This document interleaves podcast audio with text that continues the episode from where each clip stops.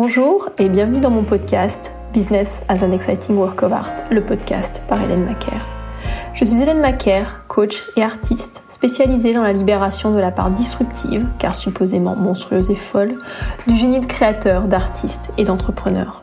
Je suis une camée de la création à partir de soi, de la descente introspective dans ses profondeurs et de la compréhension de cet objet mythique et mystique qu'est le génie.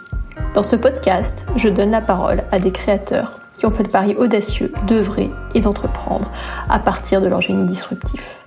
Car suivre les impulsions de son génie monstrueux et fou, exprimer son monde intérieur dans sa vérité la plus pure et le monétiser est une démarche exigeante qui requiert une bonne dose de courage.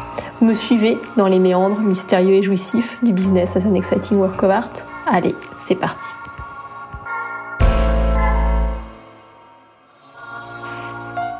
J'ai rencontré Peggy en 2019 alors que je traversais ce qui a été à ce jour la période la plus difficile de ma vie.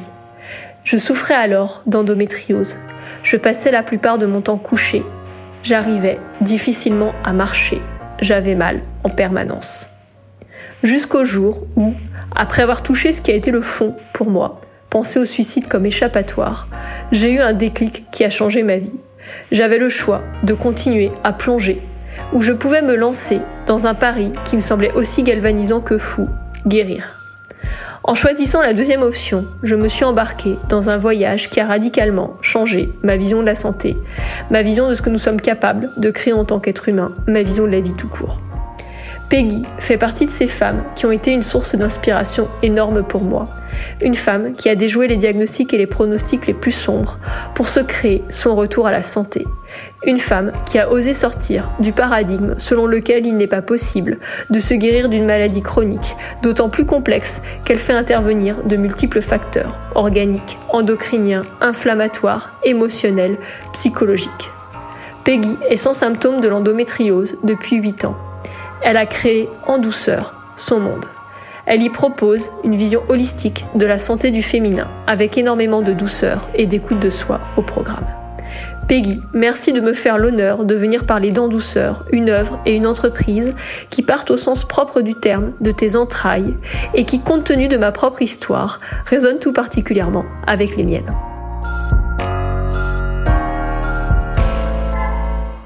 Peggy, cet épisode a en effet une résonance particulière pour moi, compte tenu de ma propre histoire. Aussi, bah, je suis vraiment très très heureuse d'avoir cet échange avec toi.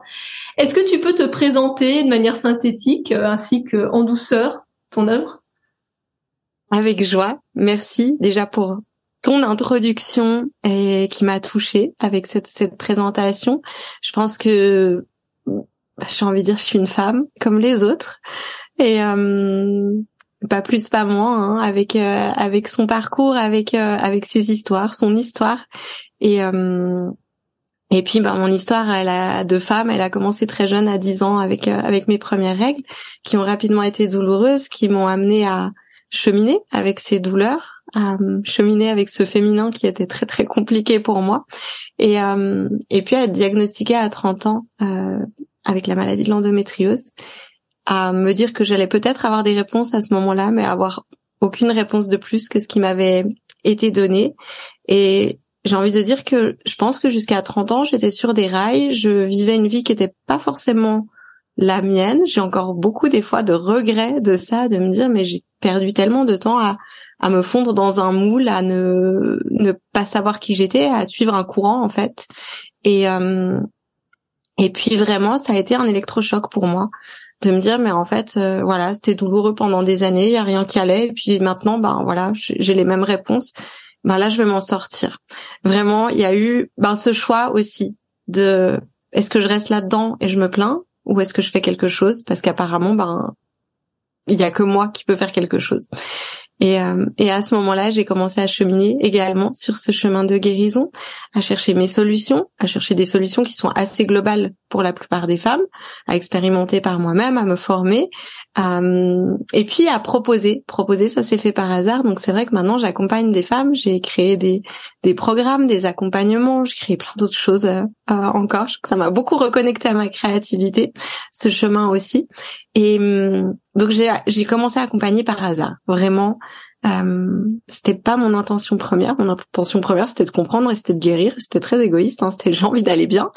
Et puis, euh, puis petit à petit, ça a germé de se dire mais tout ce que je découvre, je peux le partager. Et euh, et puis ça peut faire du bien. Donc euh, donc voilà pour mon histoire liée Peggy et en douceur. Hmm ça me touche beaucoup tout ce que tu viens de dire, euh, notamment parce que ça fait des réverbérations avec, euh, tu vois, ma propre histoire de vie. Et je pense que euh, pour connaître plusieurs femmes, voilà, qui se sont guéries de l'endométriose, bon, c'est pas à toi que je vais apprendre ça, mais il y a quand même, je trouve, au-delà de la singularité en fait des histoires, il y a des points communs. Et tu vois, dans ce que tu as dit, de même, en fait, moi, je sentais que bah, j'ai passé. Alors moi, je, suis tombée malade à 33 ans. En fait, c'est je suis passée de zéro symptôme à d'énormes symptômes sans transition et, euh, et en fait, euh, bah moi aussi, je ne vivais pas ma vie. Euh, je vivais une vie qui était vraiment une vie de conditionnement, de me fondre dans le moule, de ne surtout pas exprimer ma singularité.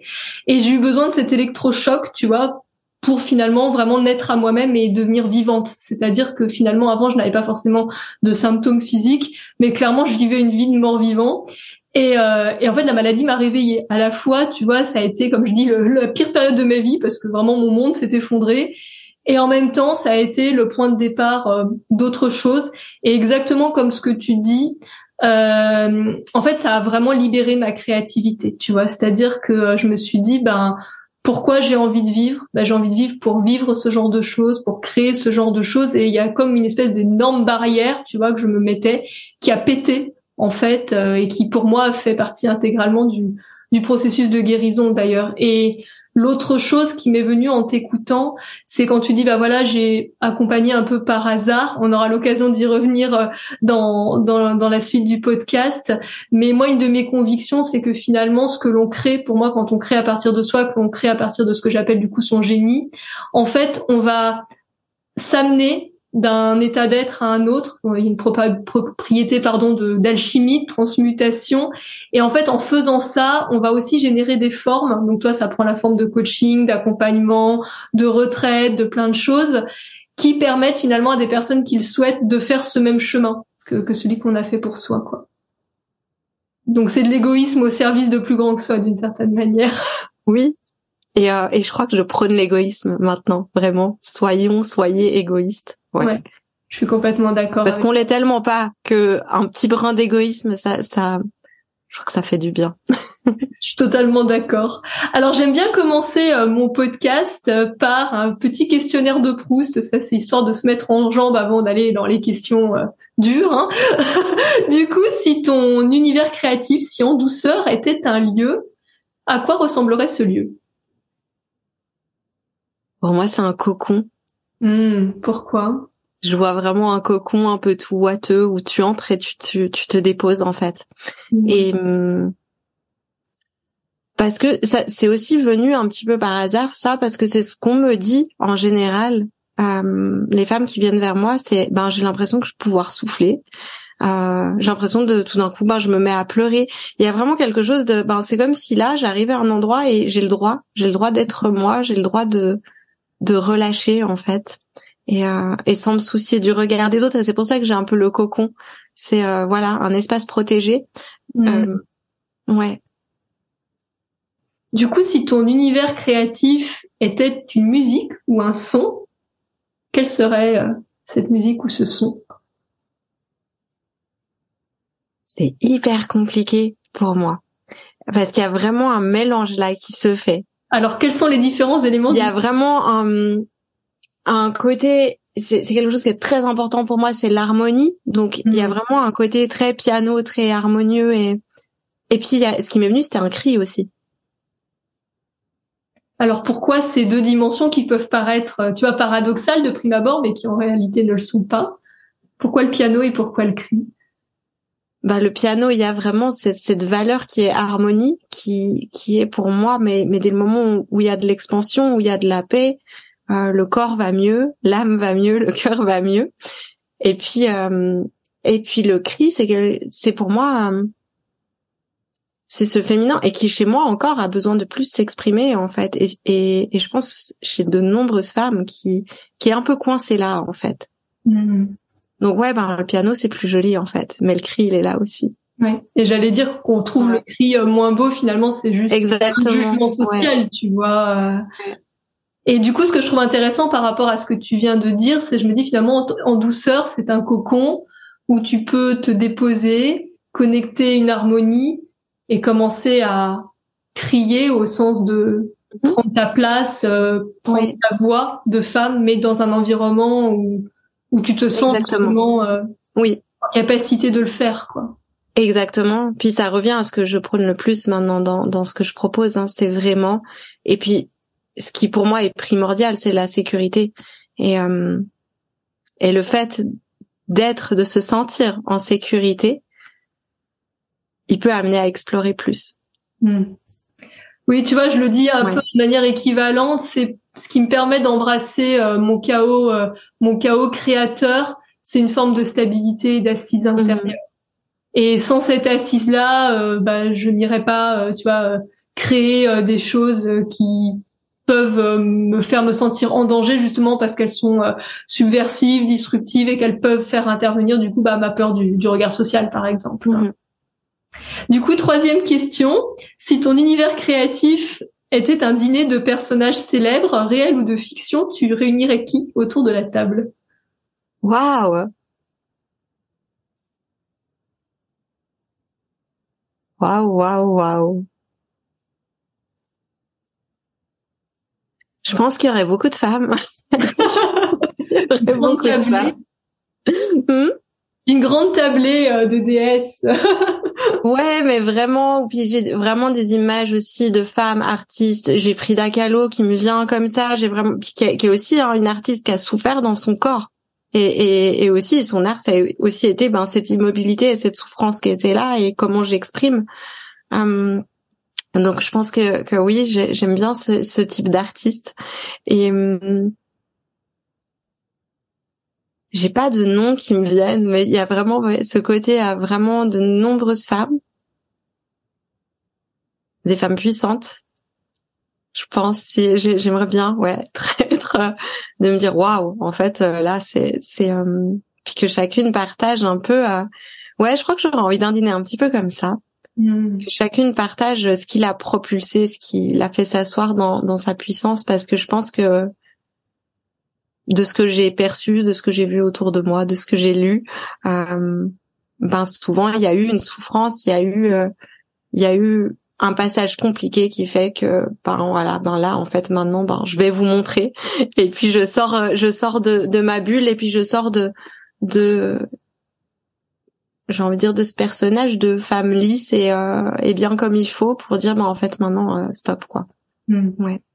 Et euh, ça me parle beaucoup. Et ce que je trouve euh, fort, tu vois, dans l'exemple de Frida Kahlo qui, qui te vient, c'est qu'en effet, c'est une femme qui euh, bah, a pris finalement ce qui pouvait être vu comme la pire des douleurs, la pire des souffrances, qui elle, voilà, passait par le corps pour en faire euh, de l'art, pour créer du beau.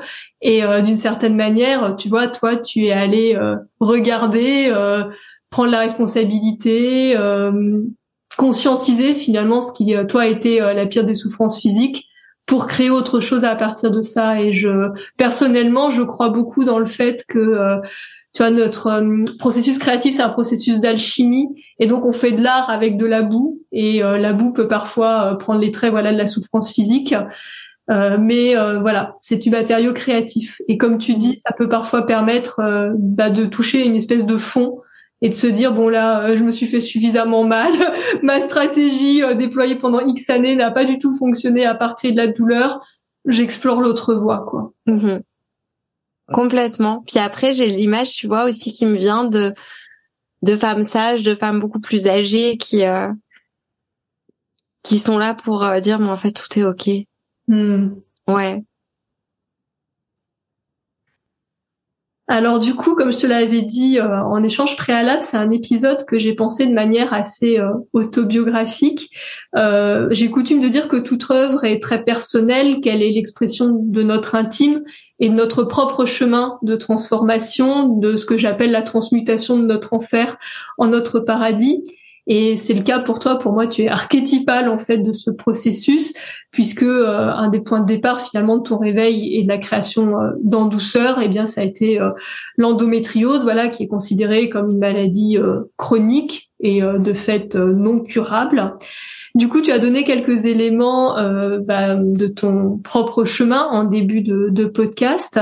Est-ce que tu peux nous dire, nous en dire un peu plus euh, et notamment, ce qui m'intéresse moi tout particulièrement, c'est euh, vraiment le moment où tu as eu ce déclic, en fait, de dire bah, je vais procéder mhm. autrement.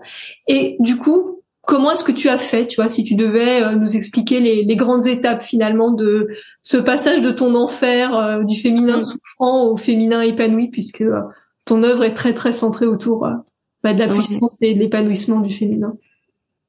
Je pense qu'il y a eu quelques étapes en fait. Il y a eu le diagnostic où je me suis dit ben maintenant il y a eu un soulagement, je suis reconnue, c'est pas pour rien que j'ai des douleurs, c'est pas que je suis trop douillette, c'est pas que c'est dans ma tête et là maintenant on le dit clairement. Euh, en plus pour moi le diagnostic il était lié à une opération en urgence donc c'était clair que que c'était bien là. Et hum, mais en fait finalement il n'y a pas eu trop de réponses. Puis quelques mois plus tard j'ai de nouveau une opération en urgence et là, bah, on m'a proposé un traitement, c'était la solution miracle apparemment, et ça n'a pas marché. Et c'est là où, en fait, j'ai eu ce, c'était une chance en fait. Il y a ce traitement qui a pas marché. On m'avait planifié une date. On m'avait dit ben après ces trois mois de traitement, on vous opérera. J'avais, j'ai jamais reçu de date d'opération. On a oublié mon dossier. Et euh, maintenant ça me fait sourire parce que c'est c'est c'est drôle avec le reste du, du chemin. Puis vraiment là, je me suis dit mais en fait, si vous pouvez rien faire pour moi, je voilà. En fait, je vais regarder de mon côté. Je venais de de tomber sur une phrase qui disait que l'endométriose était comme un cancer dont on ne meurt pas, avec le même euh, principe finalement de propagation au niveau cellulaire. Et hum, je suis très curieuse, je fais pas mal de recherches. Et puis c'est euh, et puis je me suis dit, ben à l'époque il y avait rien comme info. Maintenant il y en a partout euh, sur les réseaux et on, on trouve beaucoup d'informations quand même, des livres. À l'époque il y avait vraiment presque rien. Et je me suis vraiment tournée vers tout ce qui était anti-cancer ou naturel. Donc j'ai commencé vraiment à le côté vraiment pratique en fait, alimentation, de comprendre ce qui se passait dans mon corps, de qu'est-ce que c'est cette maladie, comment je peux agir dessus, avec quoi. Donc c'était vraiment l'aspect physiologique et et petit à petit, ben, au fil de ces recherches, il y a d'autres choses qui sont venues à moi. Donc ça a été tout l'aspect vraiment santé, de reprendre en main ma santé. Et puis quand on reprend en main notre santé, ben, on change des habitudes de vie. Et là, ça m'a, ça a amené, je pense aussi mes premières confrontations avec certaines personnes de, ben, pourquoi tu bois plus. Euh, euh, c'est vrai que j'étais dans dans un milieu à ce moment-là très fête, très euh, ouais vraiment très très fête, très euh, on boit de l'alcool tous les week-ends, on sort danser, etc. Et moi j'ai tout arrêté, j'ai tout coupé, j'ai arrêté de fumer, j'ai arrêté de boire du café, j'ai arrêté l'alcool, tout en même temps. Euh, donc j'ai je l'ai beaucoup entendu, j'étais pas drôle en fait parce que je quittais le groupe et, et quand on quitte le groupe c'est toujours très compliqué parce que parce qu'un groupe ça en fait c'est même ce, principe, alors que j'avais 30 ans, mais c'est la même chose qu'ado. On se retrouve un petit peu ensemble parce qu'il y a peut-être les mêmes blessures, il y a plein de, il y a des intérêts aussi en commun, mais là il y avait peu d'intérêts, je dirais. Donc c'était vraiment, euh, c'était vraiment plus, euh, plus une manière de, je pense, de se sortir un peu de ce monde qui était compliqué, puis de s'évader, puis euh, et puis pendant quelques années j'ai choisi ce côté-là, puis là pour moi c'était plus possible, ça allait pas avec avec ce qui était bon pour mon corps et je voulais vraiment mettre mon corps en priorité. Donc il y a vraiment eu aussi de la douleur au niveau émotionnel, de, de d'avoir des amitiés qui s'étiolent, des, des ouais, de, de changer en fait au niveau physique, physiologique, ben, ben ça m'a fait évoluer différemment, me poser d'autres questions, revenir à ouais, à plein d'autres plein d'autres choses qui étaient déjà là hein, avant. Vraiment, quand j'y repense, c'était c'était déjà là, mais euh, mais ouais, c'était comme si je revenais à quelque chose.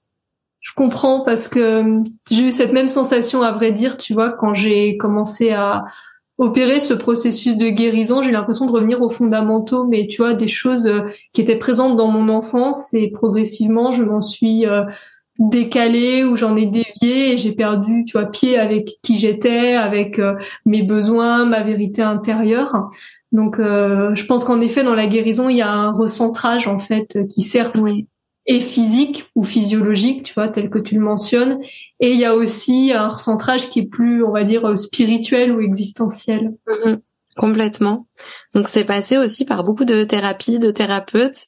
Euh, et que ce soit psychothérapie, mais que ce soit aussi plein de thérapeutes naturels et euh, et puis ce qui est génial, moi je trouve avec tous ces thérapeutes, que ce soit naturaux, kinés, euh, bah, il y a toujours des discussions qui se font. Ils ont le temps. C'est pas comme chez le médecin, ils ont le temps, ils ont le temps de poser des questions et puis on a le temps d'aller plus loin. Donc ça a été ça a été aussi des belles rencontres sur mon chemin.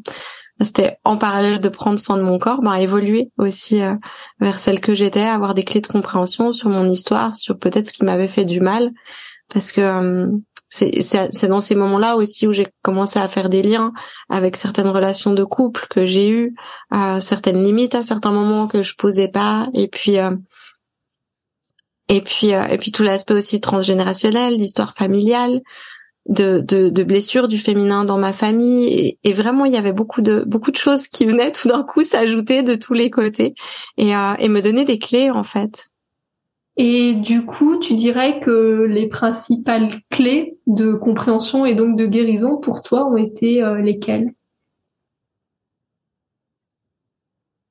Alors, je me suis beaucoup planchée, penchée euh, et j'ai plongé dans tout l'aspect spirituel, transgénérationnel, symbolique, etc., euh, qui est très présent hein, pour moi.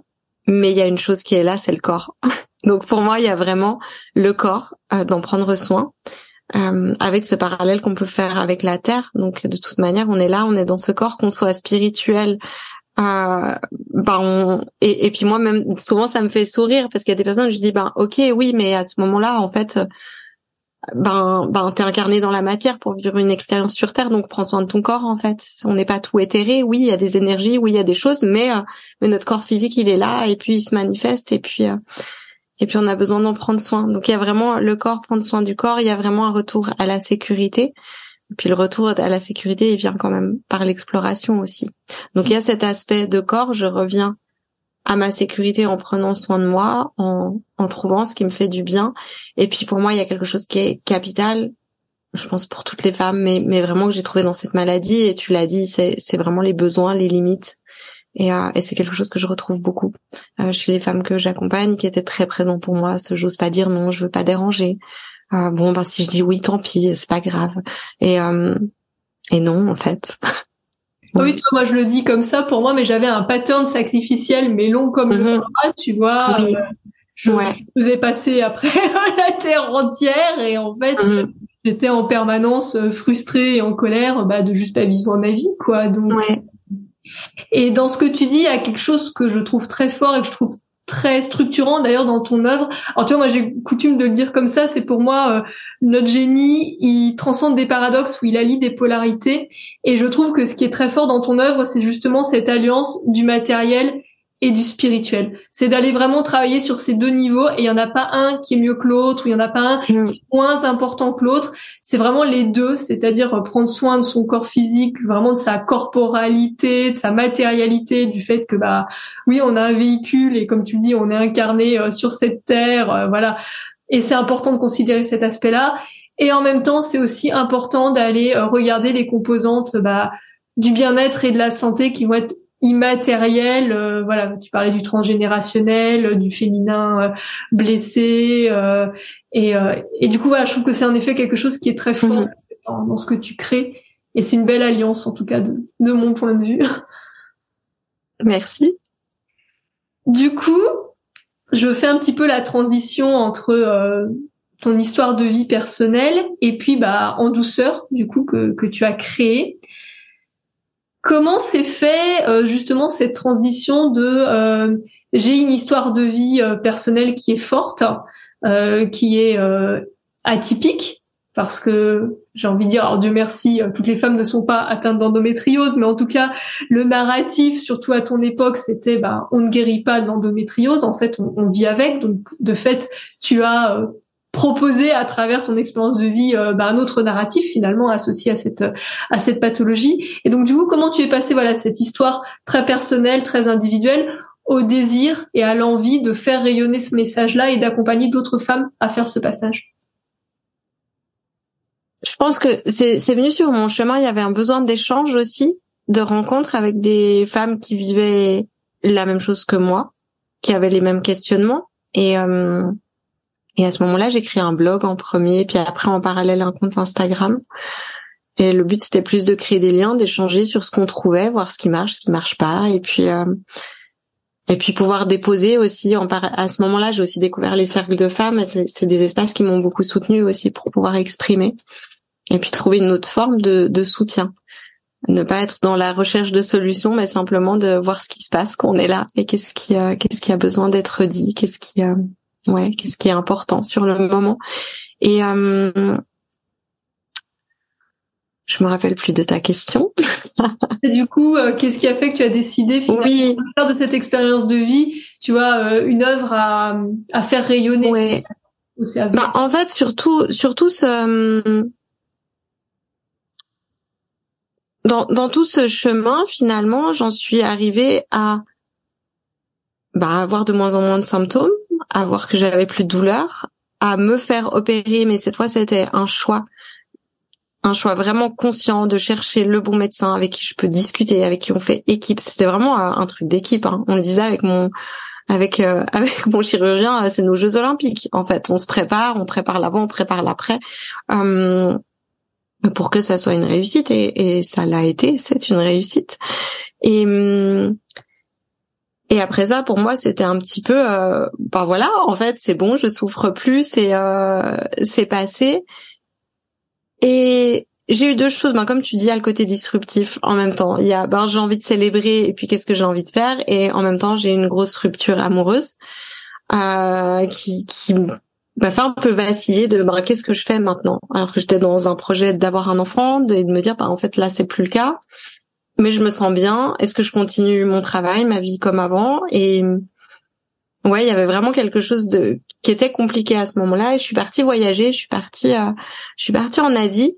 Et en fait, j'ai rencontré que des personnes qui créaient là-bas, qui créaient des programmes en ligne, qui accompagnaient. Et c'est vrai quand je racontais un peu mon parcours et ce, qui faisait que je me retrouvais sur cette petite île là en Thaïlande et à prendre des cours de yoga, à me former aussi en enseignante de yoga. Mais tout le monde m'a dit, mais en fait, t'as fait des formations, t'as as tout pour accompagner les gens. Pourquoi tu fais pas ça puis tu continues à vivre comme ça? Puis là, je me suis dit, bah, bah ouais, ça pourrait peut-être être chouette. Donc c'est comme ça que que c'est arrivé.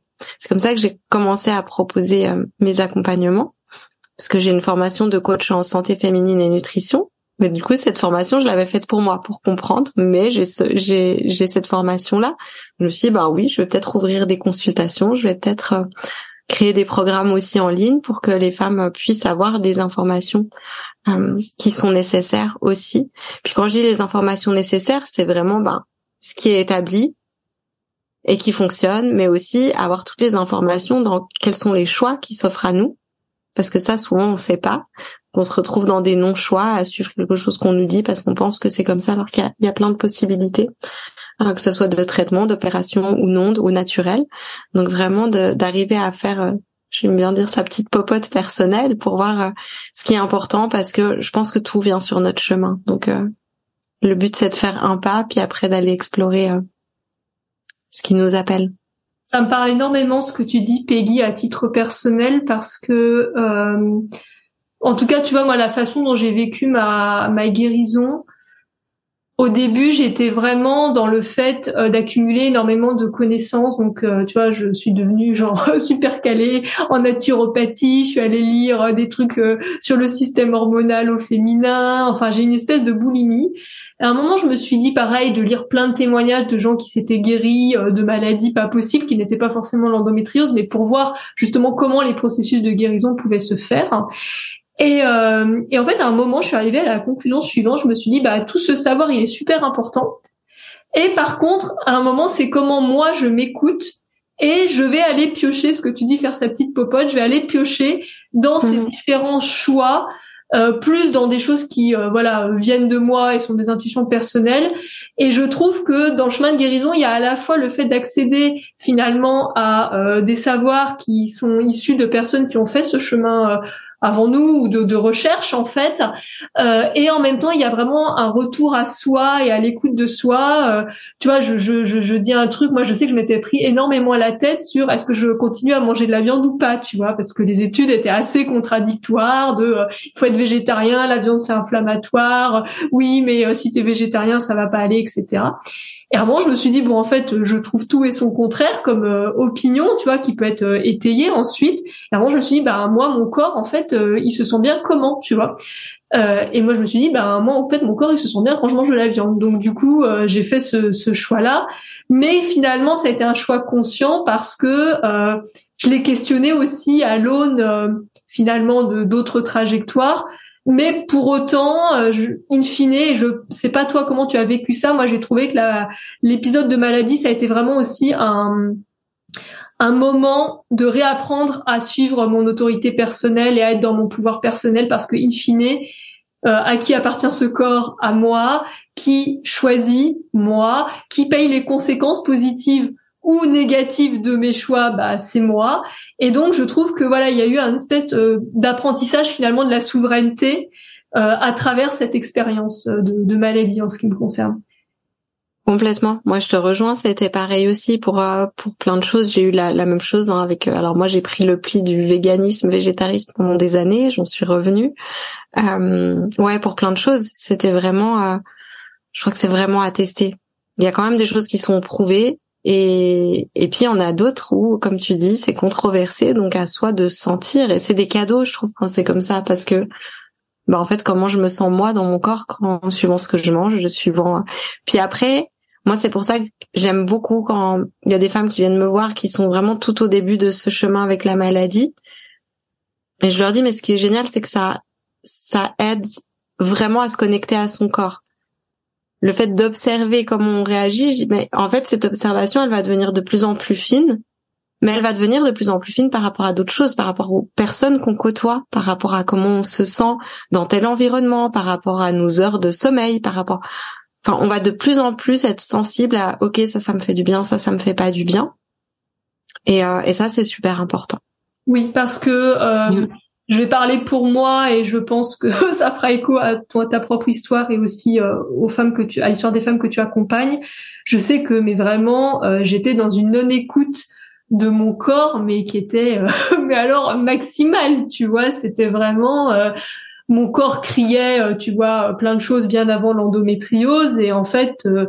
pour être un petit peu cru, je lui adressais un gros ta gueule en permanence et à un moment, bah, il a juste crié plus fort et c'est vrai qu'aujourd'hui, bah en fait, mon corps, je suis tout le temps connecté. Et quand il m'envoie un signal, euh, agréable ou désagréable, je l'écoute. En fait, c'est devenu vraiment une boussole. Alors qu'avant, euh, j'étais dans une forme de déni ou de, de refus, en fait. Et mhm. tu dis la maladie, moi, ça m'a vraiment appris à, à écouter, en fait. Euh. Complètement. Et c'est aussi difficile de ben de pas dire ta gueule à son corps à certains moments quand on est dans dans cette bataille constante, dans la douleur constante, c'est normal d'en avoir marre aussi. Euh, pour moi, c'était beaucoup plus facile quand il y a l'apaisement qui est venu de de d'avoir plus de douceur avec mon corps. Ouais. Du coup, euh, j'ai envie de te poser cette euh, question on dise un petit peu de prise de, de hauteur par rapport à tout ce que tu viens d'évoquer. Euh, qu'est-ce que tu dirais à une femme du coup qui souhaiterait s'engager vers ce chemin de guérison ou de diminution de ses symptômes d'endométriose? Ben, Ce que je dis, c'est que ça vaut le coup, vraiment. Vraiment, ça vaut le coup et ben, j'en suis la preuve. Toi aussi, il y a beaucoup de femmes qui en sont la preuve maintenant. Euh, donc, euh, donc ça marche. Puis j'ai même envie de dire, moi là, avant je, je luttais contre ces discours, maintenant ça me passe au-dessus, euh, guérison, pas guérison. Et eh ben si l'endométriose on vit avec toujours, bah ok, mais moi je vis super bien avec en fait. Et toi, est-ce que tu vis bien avec? Mais moi, tu vois, je voilà, tu vois, c'est c'est un peu ce que je dirais. C'est ben voilà, donc maintenant si tu vis pas bien avec, et eh ben on va faire les choses pour que comme moi tu vives bien avec. Point. Et on va pas commencer à à polémiquer sur l'aspect guérison. Est-ce que c'est possible? Est-ce que c'est pas possible? L'important, c'est de se sentir bien dans son corps. Euh, tu vois, c'était euh, c'était une des dernières fois où j'étais allée voir le mon chirurgien qui me suivait et euh, je suis arrivée en mode un peu bulldozer dans son dans son bureau et je lui ai dit voilà j'ai décidé de me guérir Il me dit non, vous pouvez peut-être parler de rémission. Je dis ah non non mais vous appelez ça comme vous voulez. Je dis moi en fait je veux ne plus avoir aucun symptôme et retrouver ma vie en fait. Donc euh, et je suis d'accord avec toi. Euh, finalement, euh, après j'ai tendance à penser que c'est le terme qui nous correspond le mieux. Tu vois moi aujourd'hui je me sens guérie de l'endométriose. J'ai plus de symptômes depuis plusieurs années. Je ne me sens plus malade, tu vois, dans mon corps. En revanche, je sais que si je retourne dans la vie déséquilibrée qui a été la mienne pendant des dizaines d'années, je donne pas cher de euh, mm. tu vois de mon corps euh, pour euh, reproduire ça ou, un autre symptôme tu vois enfin. Il y a une sensibilité qui est plus là c'est sûr. Donc pour moi il y a un côté vraiment quand tu me disais qu'est-ce que tu dirais à une femme c'est ça vaut vraiment la peine. Et, et puis quand je dis vraiment même au niveau alimentaire il y en a qui me disent mais franchement c'est toute ma vie de devoir manger comme ça. Je suis là non non non non non. C'est pas toute la vie ça s'améliore vraiment. Et après, on peut faire des exceptions. Mais pour moi, la différence, c'est qu'il y a plein de choses que je mangeais avant, j'ai plus du tout envie de manger parce que parce que ça me fait pas du bien, je me sens pas bien. Donc euh, hum, donc c'est ça souvent que je dis, c'est déjà que ça vaut la peine. Par contre, que ça prend du temps. C'est pas euh, un coup de baguette magique, ça prend du temps. Et euh, et puis hum, ben, souvent la, la, maladie, les symptômes, ils ont mis du temps à s'installer, donc euh, ça peut pas disparaître en cinq minutes parce qu'on prend un programme, parce qu'on a lu un livre, parce qu'on vient de s'acheter des compléments alimentaires puis qu'on en a pris pendant une semaine. On peut avoir des améliorations et vraiment chez certaines femmes, ça va très vite en arrêtant certaines choses, en changeant de régime alimentaire, ça peut aller très très vite, ce qui est génial parce que c'est encourageant. Mais euh, ben, ça peut aussi prendre du temps et de pas se décourager quand ça prend du temps, parce que de toute façon on se prend du on se on se fait du bien. Et moi ce que j'aime dire aussi c'est c'est euh, d'essayer de changer cette vision que moi j'avais au début hein, de ah c'est chiant, en fait je dois tout arrêter. Euh, c'est hyper compliqué. Et puis avec ce truc c'est à cause de, de la maladie. Et maintenant c'est vrai que moi quand le, discours c'est de se dire ben c'est pour ma santé c'est pour mon bien-être c'est pour pouvoir me réaliser c'est pour euh, moi j'arrivais jamais à me réveiller le matin par exemple endométriose par endométriose ben, c'était super dur, je mettais mon réveil dix fois, je partais en courant de chez moi. Ben maintenant, je me réveille le matin, je suis là, c'est cool, une journée, une nouvelle journée commence. Enfin, c'est des exemples comme ça. Pour moi, l'hygiène de vie, c'est ça, et être en bonne santé, c'est ça, c'est de profiter de ses journées, c'est de profiter de sa vie, c'est pouvoir réaliser des projets, avoir l'énergie pour, c'est de se sentir bien dans sa peau, de pas se sentir toute misérable. Euh, voilà. Et puis quand je le dis, il n'y a, pas de jugement parce que j'ai tellement été cette femme-là, vraiment. Et euh, et ouais, c'est vraiment de se dire, ben c'est possible en fait.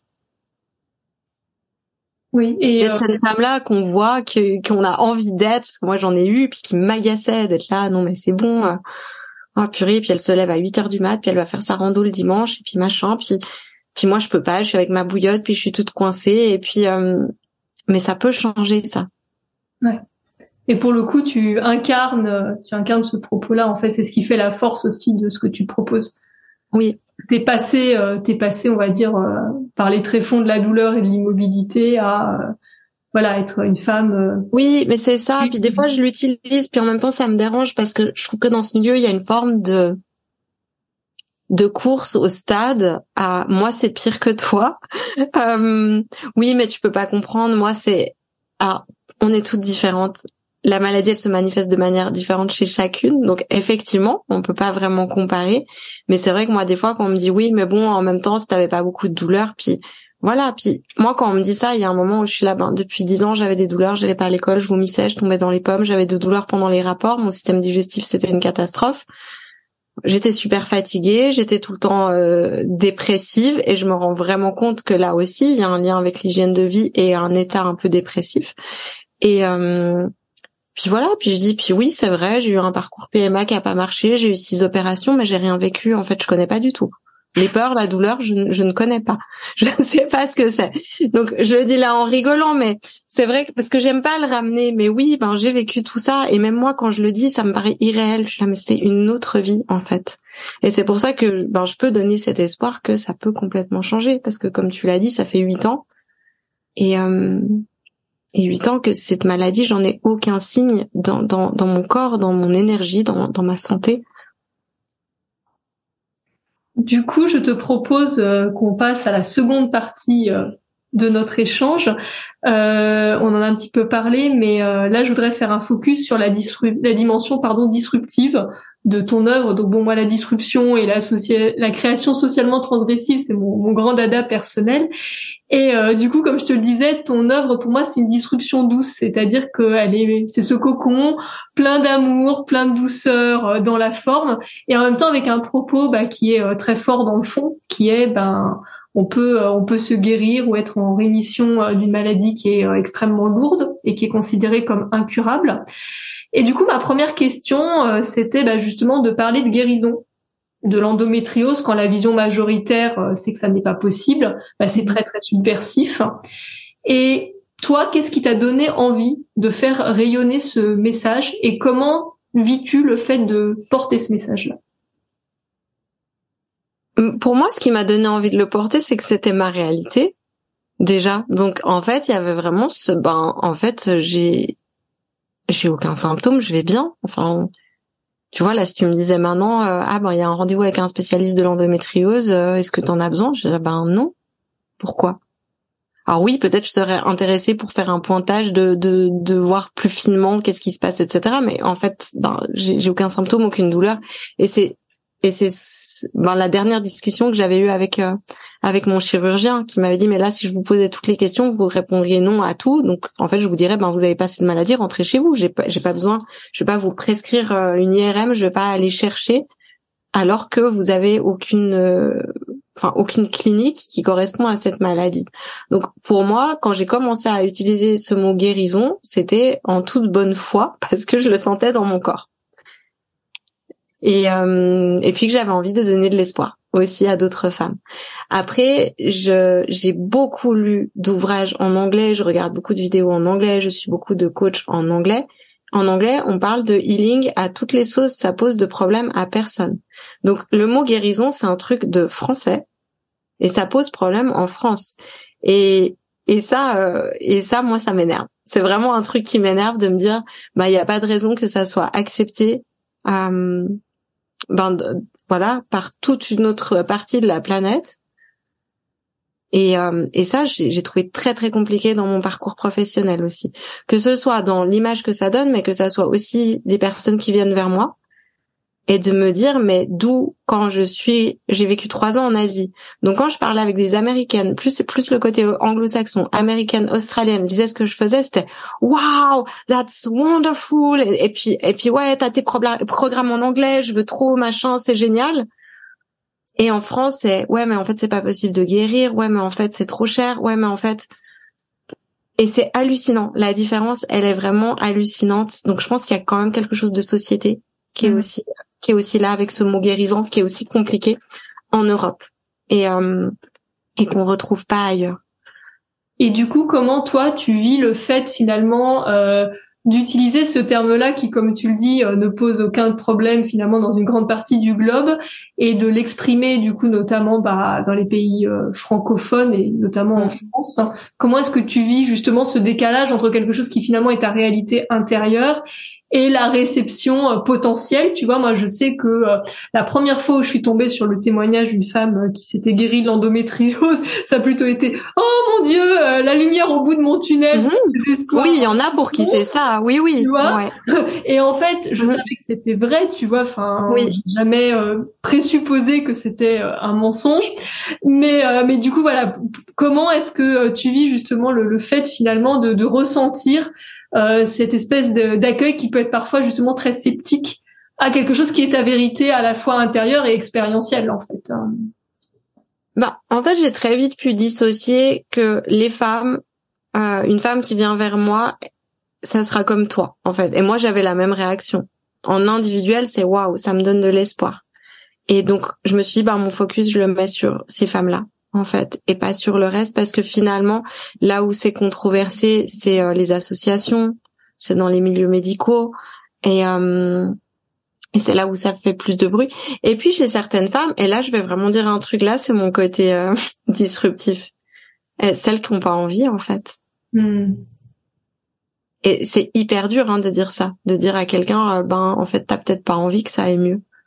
Donc il y a un moment où c'est confrontant de se dire ben quand on se dit que c'est foutu puis qu'on doit vivre toute sa vie comme ça et puis euh, et puis euh, Et puis il y a cette phrase que j'aime bien, le confort de rester dans son inconfort, parce que comme on le disait, hein, le fait de prendre ce chemin, c'est inconfortable au niveau, euh, au niveau des, au niveau relationnel aussi pour son corps, ça demande tellement de changements. Donc des fois c'est un peu plus facile de rester dans ce qu'on connaît, même si ce qu'on connaît, ben c'est les douleurs et, et c'est s'empêcher de vivre plein de choses. Et euh, c'est Franck Lobvet, je sais pas si tu connais, quand, quand parle, quand, qui parlait à un moment de cette maladie et, et vraiment qui reprenait un peu ce que tu avais dit avec la vie. Est-ce que tu as envie de vivre en fait ou non? Mm. Et finalement, ben moi je me suis retrouvée un petit peu là-dedans de me dire ben ok, dans ce ben maintenant je fais quoi? Mais en fait j'allais pas bien puis mon petit monde il tournait autour de ça puis maintenant que je vais bien puis que j'ai de la place pour faire autre chose mais en fait je sais pas trop qui je suis je sais pas trop ce que j'ai envie de faire et ça fait super peur. Et moi j'ai l'impression que les femmes qui viennent en mode oui mais c'est pas possible ben c'est trop confrontant en fait bah, tu vois, pour rebondir sur ce que tu dis, moi je sais que alors ça a été difficile quand je suis allée regarder euh, en moi euh, ces aspects-là, mhm. mais vraiment à un moment je me suis posé sincèrement la question, je me suis dit euh, c'est quoi les avantages et les bénéfices secondaires que j'ai de rester malade en fait? Qu'est-ce que mhm. ça permet de faire? Et franchement, ça n'a pas été agréable quand j'ai regardé ça, mais je me suis dit ben la maladie elle me permet de fuir une vie, un quotidien que je déteste. Tu vois, là, j'ai une bonne excuse pour ne pas aller euh, vivre des choses que je n'aime pas. Tu vois, euh, bon bah ok, euh, il y a une part de moi qui se sent obligée finalement d'avoir quelque chose de grave pour ne pas vivre des choses qu'elle n'a pas envie de vivre. Bon bah peut-être que je peux ne pas vivre ces choses-là et pour autant, tu vois, être en bonne santé, faire autre chose.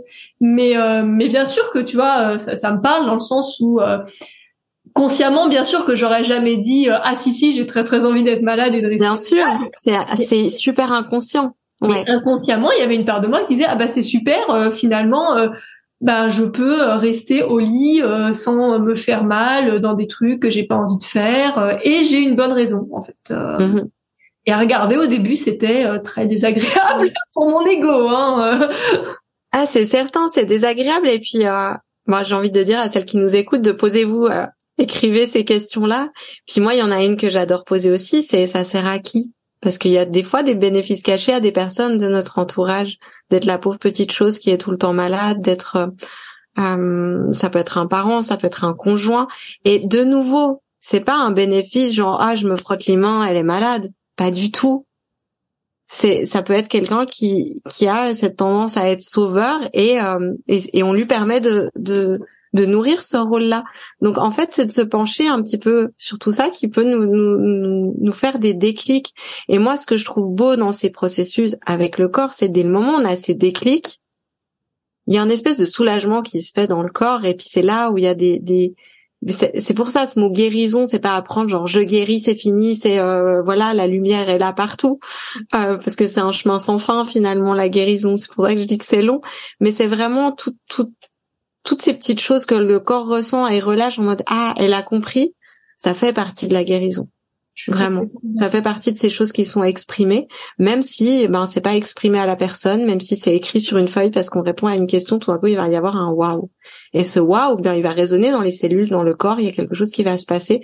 Et à ce moment-là on change, même si sur le moment on change rien de nos habitudes, mais il y a un petit changement qui se fait. Et c'est la somme de tous tous tous ces petits changements euh, qui euh, qui fait ben que qu'on peut transformer notre réalité. Parce que c'est ça, c'est transformer une, réalité de passer d'une personne malade et en souffrance à une personne qui est en santé, qui va bien. Et euh, je pense qu'on parle que de ça finalement. Et que c'est possible. Et, euh, et puis sans entrer dans ces polémiques de, euh, de oui, mais peut-être que tu as encore des lésions si tu fais une IRM. Et alors? Mais en fait, si j'en souffre pas du tout, si on fait des IRM à toute la Terre, tout le monde aura des trucs. Enfin, c'est c'est plus ça en fait qui. Euh... Mais c'est pas évident et j'ai envie de dire que le mot guérison, moi je l'utilise plus. Là, je l'utilise avec toi, mais mais je l'utilise très peu maintenant parce que j'ai pas envie d'entrer dans des polémiques. Je l'ai dit avant, moi j'ai ce côté, j'aime bien l'harmonie. Euh... Et je, c'est assez paradoxal quand si je me sens attaquée ou si justement, ben tu vois, j'ai l'impression de porter d'autres femmes avec moi dans ce message. Donc pour moi, quand quelqu'un vient dire non, c'est pas vrai, ben, ben on touche atteinte à mon intégrité puis à ce que je ressens, donc je suis pas d'accord. Donc automatiquement à ce moment-là, je vais réagir. Mais j'ai pas envie de lancer des débats. J'ai plus envie de ça. Mmh. Euh, Je crois que j'ai aussi eu cette conscience. Alors c'est très très bien qu'il y ait des gens qui se battent sur cette planète pour plein de causes, mais je sais maintenant que je suis une personne à qui ça fait pas du bien. Et j'ai envie de me faire du bien. Et c'est pas faire l'autruche, c'est pas euh, parce qu'on peut parler d'endo, on peut parler de, ce qui se passe dans le monde, des conflits actuels. Et euh, c'est plus de la manière d'en parler, puis de me dire, bah, en fait, est-ce que j'ai vraiment envie de partager quelque chose qui va être une polémique, où je vais devoir me justifier Ben non, en fait. Et je pense qu'il y a quelque chose qui a aussi lâché avant. Je pense qu'il y avait un gros cri d'être entendu hmm. et reconnu dans ce que je venais de traverser, parce que tout d'un coup, été confrontée à ce c'est pas possible, c'est pas vrai. Puis maintenant, je m'en fiche. Vraiment, il y a vraiment cette assise de ben je le sais dans mon corps et puis puis tant pis, puis j'ai pas besoin de convaincre le monde. Maintenant, si ben mon message il atteint certaines femmes et ça leur fait du bien et ça leur permet de croire que c'est possible de mettre des choses en place, ben tant mieux. Et puis ça, je suis pas dans un, enfin, je me dis, on pourrait se dire, mais euh, en même temps, et pourquoi? Mais je suis persuadée que plus plus et j'ai pas envie de dire que les femmes, hein, les femmes et les hommes guériront, s'apaiseront, plus le monde ira bien, le monde ira bien. Donc en fait c'est c'est ça pour moi qui m'importe de me dire ben si là il y a une femme qui où rien n'allait dans sa vie et puis qu'elle trouve un peu d'espoir et puis des pistes pour avancer, pour modifier certaines choses et qu'elle s'épanouit et qu'elle crée des choses et qu'elle a des beaux messages aussi à partager parce que maintenant elle a l'espace de le faire et quand je dis des beaux messages c'est c'est c'est pas forcément d'accompagner des femmes qui ont de l'endométriose de dire c'est possible mais ça peut être de l'art ça peut être de créer des belles choses d'écrire un roman euh, d'accompagner des personnes qui ont euh, peut-être une autre maladie ou des enfants ou d'être dans l'éducation mais avec tout ce qu'elles ont appris sur ce chemin ben le monde il sera un petit peu meilleur et ça serait chouette bah, du coup, dans ton discours, euh, enfin là encore, il, il me parle beaucoup dans le sens où, en tout cas, moi, c'est ma vision, euh, ma vision philosophique, on va dire. Euh, je crois pas en la lutte, je crois pas en le fait de convaincre l'extérieur. Pour moi, ça part finalement euh, en dessous d'un mécanisme de peur, tu vois, c'est-à-dire euh, bah, j'ai envie que l'autre valide, reconnaisse mes propos pour que moi je puisse euh, me sentir bien et continuer, etc. Et finalement, pour moi, quand on est mu par du coup une énergie de, de combat, de lutte, en réalité, qu'est-ce qu'on crée, tu vois, dans la matière, c'est on crée, on crée de la lutte et du combat. Et du coup, en matière de disruption, moi, j'ai tendance plutôt à dire ne soyez pas contre, soyez autre. C'est-à-dire que tu pourrais finalement partir en croisade contre euh, ce système qui te dit non non Peggy euh, c'est pas vrai ça n'existe pas etc.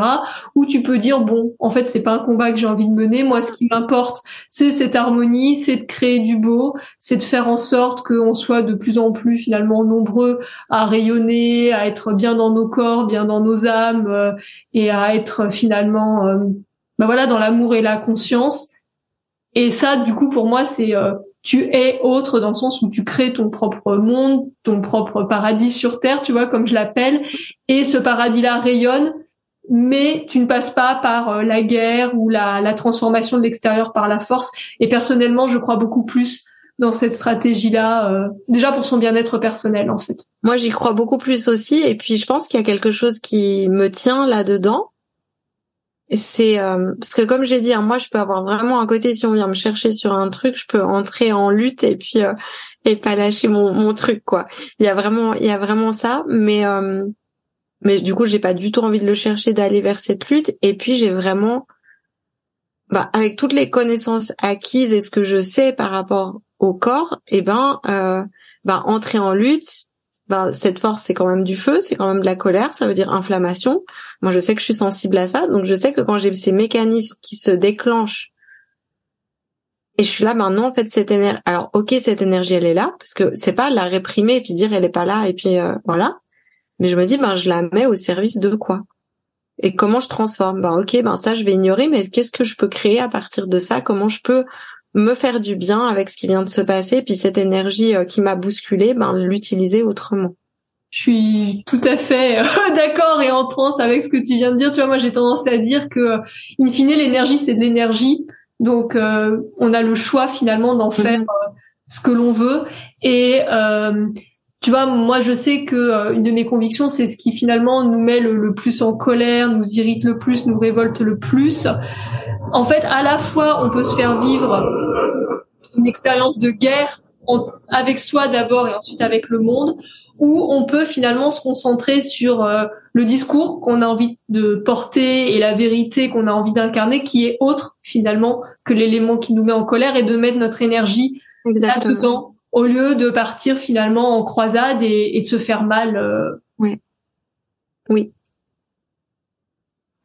Du coup, euh, une autre dimension euh, disruptive de ton œuvre, on en a déjà un petit peu parlé au cours du podcast, c'est finalement bah, cette vision euh, holistique ou intégrative de la santé dans sa dimension à la fois physique et spirituelle. Euh, alors là, je ne t'apprends rien.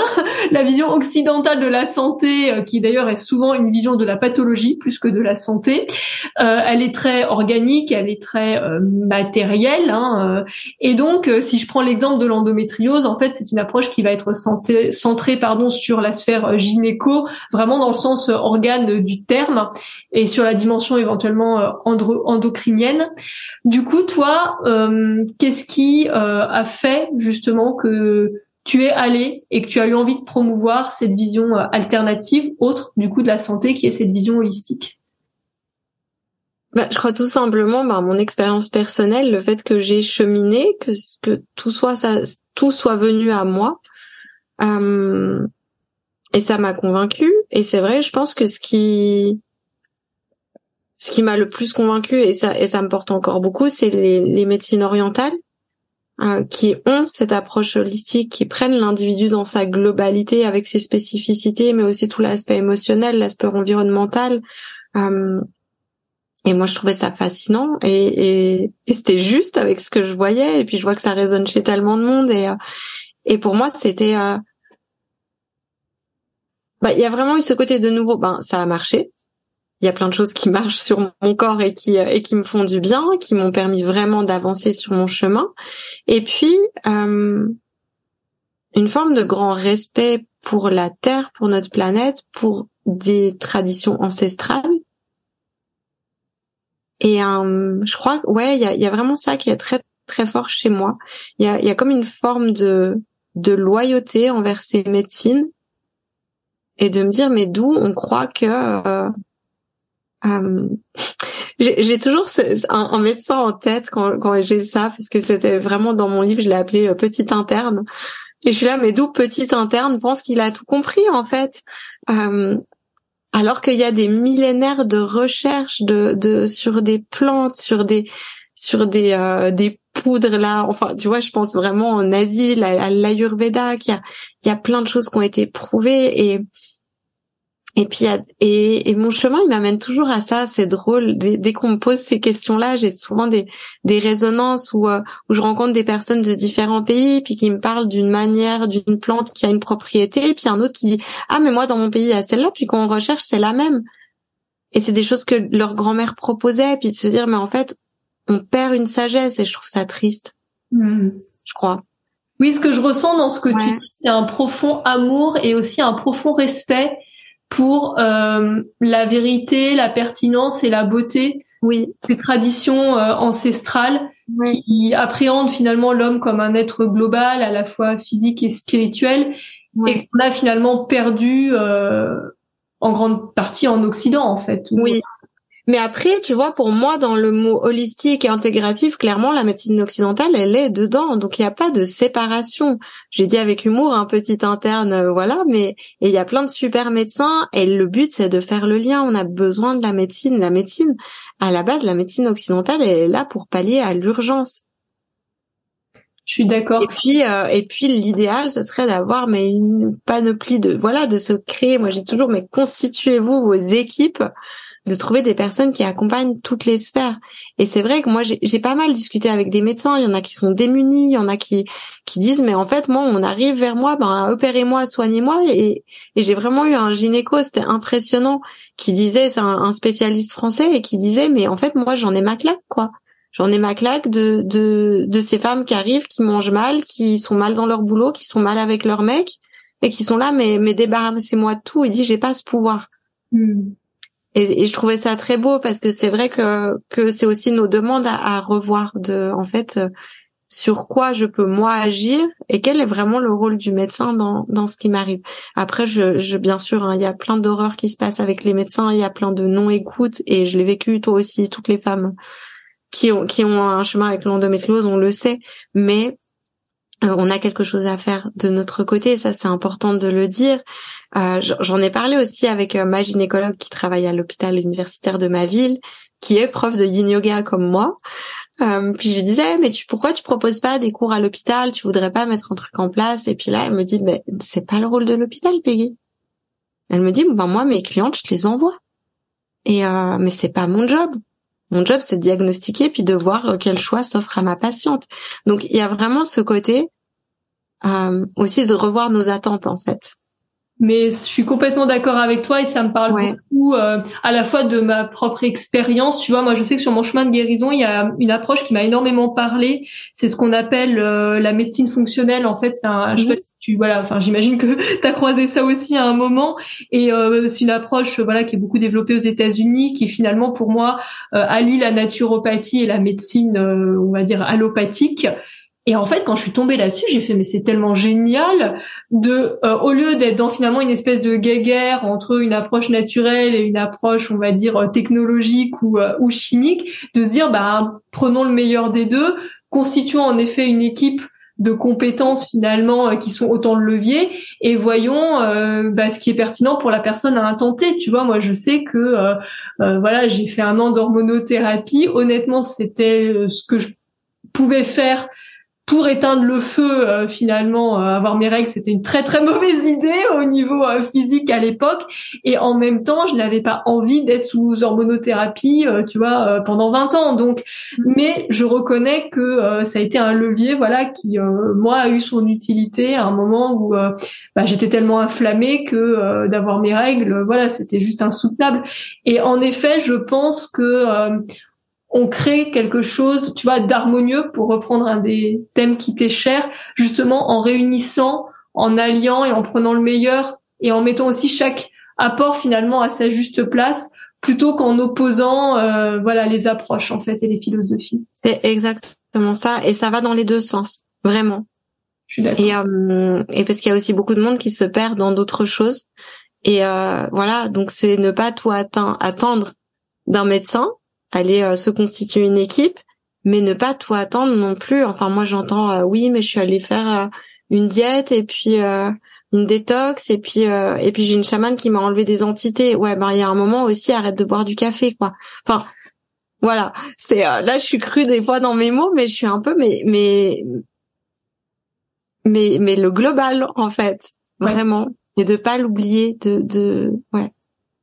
Et aussi, tu vois, sur ce que tu dis, moi, je sais que ça fait partie des choses qui, je pense, ont été fondamentales dans mon propre chemin ça a été de comprendre que la responsable euh, des choix et la coordinatrice finalement de toute cette équipe, parce que tu vois, comme toi, j'ai travaillé avec pas mal de monde. Il y a eu euh, mon chirurgien, il y a eu euh, une médecin acupuncteur qui était géniale, qui, qui m'a beaucoup aidé. Une, je me suis fait coacher par une femme qui s'est guérie de l'endométriose. J'ai fait un gros travail par moi-même aussi. je suis allée lire en naturopathie, etc. développer des compétences. Mais en fait, à un moment, in fine, je me suis dit, bah celle qui est responsable des choix qu'elle fait sur la base de ce qu'elle découvre et qui lui est euh, proposé, c'est moi en fait. Et à aucun moment, ça n'est sain que je demande, par exemple, tu vois, à mon médecin de me sauver. En fait, euh, il a pas ce pouvoir-là, tu vois. Enfin, et ça, ça a été le jour où j'ai compris ça et intégré ça. J'ai commencé à euh, voir mon chemin de guérison, tu vois, d'une d'une autre manière en fait. C'est exactement ça. Et, et je te rejoins parce que moi, quand j'ai j'ai fait le choix justement d'être opérée, ça faisait déjà trois ans que j'étais presque asymptomatique. Hmm. Et euh, je pourrais même dire asymptomatique au vu des règles en général pour les femmes. Je suis devenue complètement asymptomatique parce que mes règles, j'ai zéro douleur, zéro crampe, rien du tout maintenant. Mais à l'époque, c'était complètement gérable à ce moment-là. Mais là, je me suis dit, ben ouais, je sens qu'il y a des choses et que j'ai envie d'aller plus loin. Et là, oui, mais comme je dis, et comme en parallèle, eh ben tu peux dire, bah en fait je fais tout, mais il y a un truc hyper bizarre, je suis tout le temps fatiguée, je sens qu'il y a un truc qui ne m'appartient pas. Ben là, va voir un chaman en fait, va voir un énergéticien, euh, et puis euh, et puis regarder ce qui se passe. Je suis complètement d'accord. De ne pas être aveuglé par l'un ou par l'autre. Je crois que c'est et, on en revient au pouvoir personnel. C'est ne pas remettre son pouvoir dans les mains de quelqu'un d'autre. C'est ça, c'est je trouve que dans ton propos, il y a deux choses, enfin il y a plein de choses qui sont très fortes, mais notamment deux, c'est vraiment de prendre la responsabilité de sa santé euh, et se mm. dire que le premier acteur et le premier créateur de sa santé, son bien-être physique, c'est soi. Et ensuite, il y a vraiment le fait d'aller vers euh, finalement quelque chose qui est euh, complémentaire ou multidimensionnel et que toutes ces dimensions ou tous ces leviers ont leur importance en fait. Oui.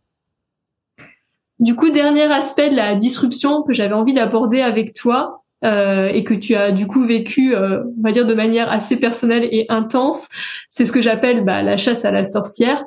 Euh, le propre de la disruption, c'est aussi pour ça que, de mon point de vue, autant de personnes n'osent pas créer en fait leur œuvre et n'osent pas incarner de manière publique, euh, tu vois, leurs convictions et leurs propos. Le propre de la disruption, bah, c'est qu'elle perturbe les paradigmes et les représentations euh, sociales. Elle va venir euh, challenger bah, dans le dur des représentations, des pratiques établies, et du coup, bah, disrupter, c'est potentiellement s'exposer à une résistance ou à même une forme de, violence en fait de, l'environnement extérieur. Et donc ça, tu l'as tu l'as vécu de manière très concrète puisque alors, euh, tu me diras si les mots sont à peu près exacts, mais euh, du coup, tu as été décrite comme euh, bah, un charlatan hein, dans un média grand public, puisque bah, de leur point de vue, tu exprimes une vérité qui est décrite comme impossible. Donc forcément, cela fait de toi une, une menteuse. Et du coup, ma question, c'était voilà, comment as-tu vécu Et j'ai envie de dire, qu'est-ce que tu as fait ou comment est-ce que tu as transcendé cet épisode qui devait être assez violent et en même temps j'ai tendance à penser que les épisodes les plus violents sont aussi ceux qui sont les plus profondément euh, transformateurs et qui nous élèvent euh, le plus. Donc euh, voilà ma question. Là je sais pas si ça a été le cas en mode ça m'élève le plus. Je, je m'en serais vraiment bien passé quand je dis tu c'est comme si en fait pour moi c'était pas le bon moment en fait je rentrais de vacances j'avais vécu j'étais en Islande c'était magique je suis rentrée le dimanche, le lundi matin, euh, on m'envoie est-ce que tu as vu cet article, c'était partout. C'était un peu la claque quoi, c'était c'était vraiment pas cool. Euh, il y a quelque chose qui est très violent d'être affiché en fait. Il y a vraiment ce truc de se dire waouh, il y a tout le monde qui voit, il y a ces mots. Euh, qui peut même faire douter de soi. Je trouve que c'est fou. Dès le moment où il y a des accusations comme ça, on en vient à douter de, de, sa propre légitimité. Donc il y a vraiment quelque chose de. Après, c'était tellement gros, il y avait tellement d'erreurs dans cet article que pour ça, c'était quand même assez facile pour moi. Parce que je crois que de douter de ma propre légitimité, je le fais très bien toute seule, donc j'avais pas besoin d'eux pour en rajouter une couche. Mais euh, mais là, c'était c'était un peu gros. Et puis il y a vraiment eu, euh, c'était un tourbillon. Et en fait, je me suis posée avec ça et ça m'a rappelé d'autres moments de ma, d'autres d'autres moments qui n'étaient pas les mêmes, hein, qui n'étaient pas du tout liés à l'endométriose. Euh, j'ai eu un moment au travail euh, de, de dénoncer un collègue. Euh, j'ai pas le droit d'en dire plus, mais euh, mais ça avait été une expérience qui avait été très très violente aussi. Et euh, et en fait, ça m'a ramené à ça et de ce moment où j'étais pas allée plus loin parce que j'avais pas osé. Et mais où j'avais vu, en plus, c'était assez fou. C'est comme si cette expérience précédente, déjà, elle m'avait montré. Après, je l'avais vraiment travaillé en thérapie, euh, mais c'était un peu, je, je peux pas faire confiance aux institutions publiques. Et là, ben, il y, avait les médias qui s'ajoutaient, le fait qu'on se renseigne pas, qu'on regarde pas, que, que, enfin, moi c'est ça aussi qui m'a choqué. Et je pense, ben tu l'as dit avant, moi je m'attache vraiment à, j'ai un côté très euh, bah, très attaché à la vérité. Donc je dis bah en fait si t'as quelque chose à me reprocher, ben viens on en parle. Mais mais mais mais là c'est faux. C'était même euh, en plus alors j'ai des tarifs qui sont très corrects. Je vois par rapport à d'autres. Donc en fait il y avait vraiment un truc. Euh, c'était mis le prix de mon programme en mode scandale, mais c'était en fait mon plus petit programme à 89 euros alors que j'en avais un à 300 euros. Puis je me disais mais même en fait ils disent que c'est un scandale 89 euros. Ils sont même ils ont même pas été cliqués plus loin pour voir que j'avais un programme qui était d'accompagnement qui était plus cher. Donc j'ai trouvé ça complètement dingue. Et mais quand je parlais de l'expérience d'avant, parce que j'ai aussi eu ce truc hein, d'être une femme, de dénoncer un homme, de qu'est-ce que ça fait dans la société, t'aurais pas dû parler, enfin tout tout ce truc là. Euh, Et puis là, il y a eu un moment où je me suis dit, ben oui, alors il y a le microcosme, Instagram, etc. Moi, j'ai confiance en, en, les personnes qui me suivent. Je me dis, celles qui croient ça, ben qu'elles s'en aillent, puis c'est pas grave. Sur le moment, j'ai vraiment eu ça. Mais après, je me suis dit, en fait, je suis pas d'accord de laisser passer ça. Il y a vraiment, donc j'ai posé que j'ai déposé plainte parce que euh, c'était vraiment par respect pour moi de me dire, en fait, j'ai besoin de poser une limite et je peux pas la faire autrement. Donc, euh, donc, euh, donc voilà. C'était assez comique parce que j'ai j'ai ben du coup ben j'ai je me suis dit mais comment on fait? Je savais pas comment on faisait pour déposer plainte. Et puis euh, ben, je me suis retrouvée au poste de police à me dire mais c'est n'importe quoi en fait. J'arrive avec mes photocopies parce qu'il m'avait demandé toutes les copies et tout donc les photocopies d'articles. Il me disait mais vous faites quoi comme métier? Donc c'est hyper bizarre là. Je suis coach de montrer mon compte Instagram. Je me suis dit moi je suis dans un petit village en Suisse. Je dis ah mais ils doivent se dire c'est quoi cette histoire? Et en fait c'était hyper chouette parce que je me suis retrouvée avec un ben, un flic qui regardait mon compte Instagram, qui dit ah c'est intéressant, puis qui regardait la plante, il dit mais il vous traite de charlatan, mais ça va. Là je le fais avec la, mais ça va pas du tout. ok. Je dis bah oui, alors là on va porter plainte. Donc vraiment j'ai été entendue et, et ça m'a fait du bien parce que je me suis dit oula, ça va être comment du côté police? Est-ce qu'on va pas se foutre de moi et puis me dire non mais c'est bon?